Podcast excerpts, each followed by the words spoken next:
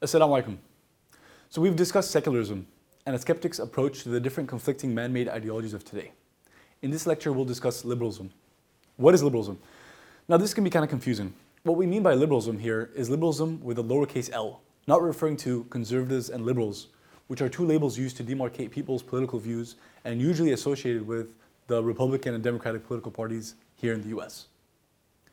Liberalism, in the philosophical sense, is the idea that universal moral goodness is in pursuing liberty and that evil is a deprivation of liberty. Liberty being freedom from oppressive authority, to be able to do and think as one pleases.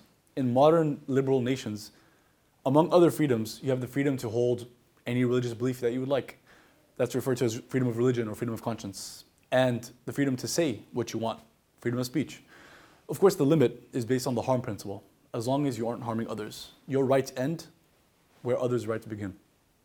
The rule of law, or the idea that the law should apply fairly to everyone, regardless of race, gender, economic class, etc., and that nobody is above the law, is also crucial to liberal nations. Essentially, liberalism has four key characteristics. One, liberalism is individualistic. It's all about what's best for the individual. Two, liberalism is egalitarian. All people are the same morally. Liberalism is universalist. We have the very best political system.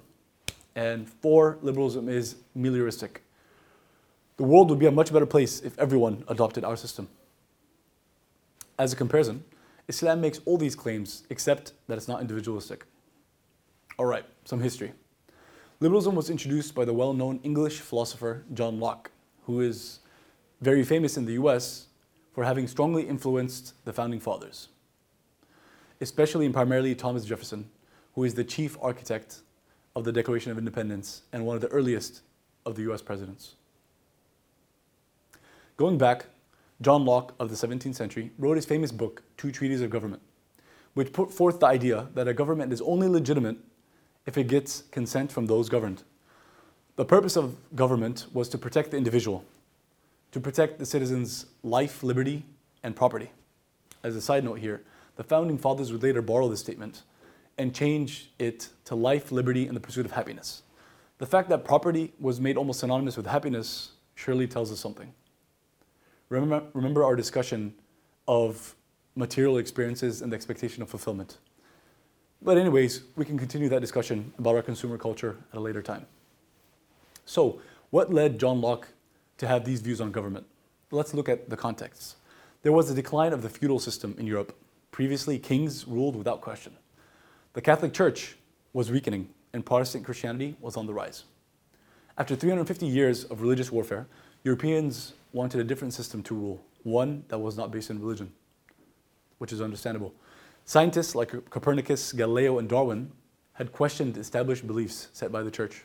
The scientific revolution which ensued, caused not only the weakening position of the church in people's eyes, but also the idea that maybe experimentation works with law, ethics, and morality, since it clearly works with science. We shouldn't just continue to blindly believe.